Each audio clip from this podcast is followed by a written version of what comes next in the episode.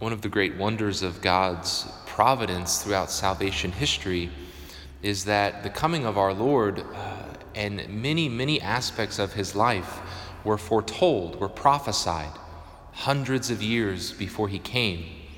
And in this, we, we see divine evidence because God, only God knows the future. And so only God could foretell with such accuracy uh, so many aspects of the life of Christ hundreds of years written down, hundreds of years before they happened.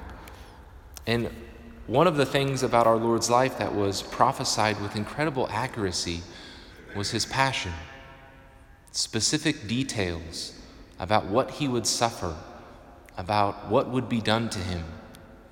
And as we uh, enter into this last half of Holy Week, as we enter into this holiest of times uh, of the church year, I think it could be very good for us in kind of preparation uh, for our Lord's Passion to, to really go back and look at those prophecies. One of them we have in our first reading today from the prophet Isaiah, right, that he gave his back to those who beat him, in his scourging, my cheeks to those who plucked my beard. He was mocked by the soldiers. My face I did not shield from buffets and spitting and so on and so forth. In our uh, gospel, we hear about uh, the betrayal of Judas, which was foretold in Psalm 55 to be betrayed by a close friend, one of the men who had followed Jesus uh, for three years, and then to experience uh, the depth of that betrayal.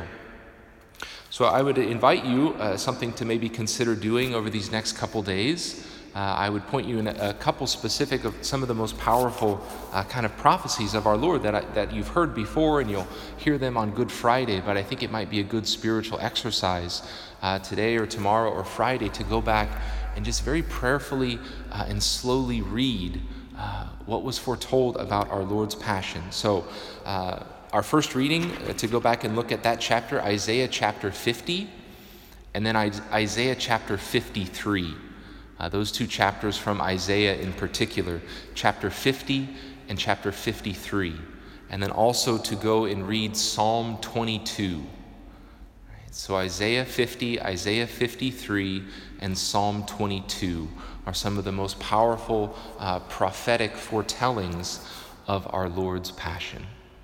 Isaiah 50, Isaiah 53, Psalm 22.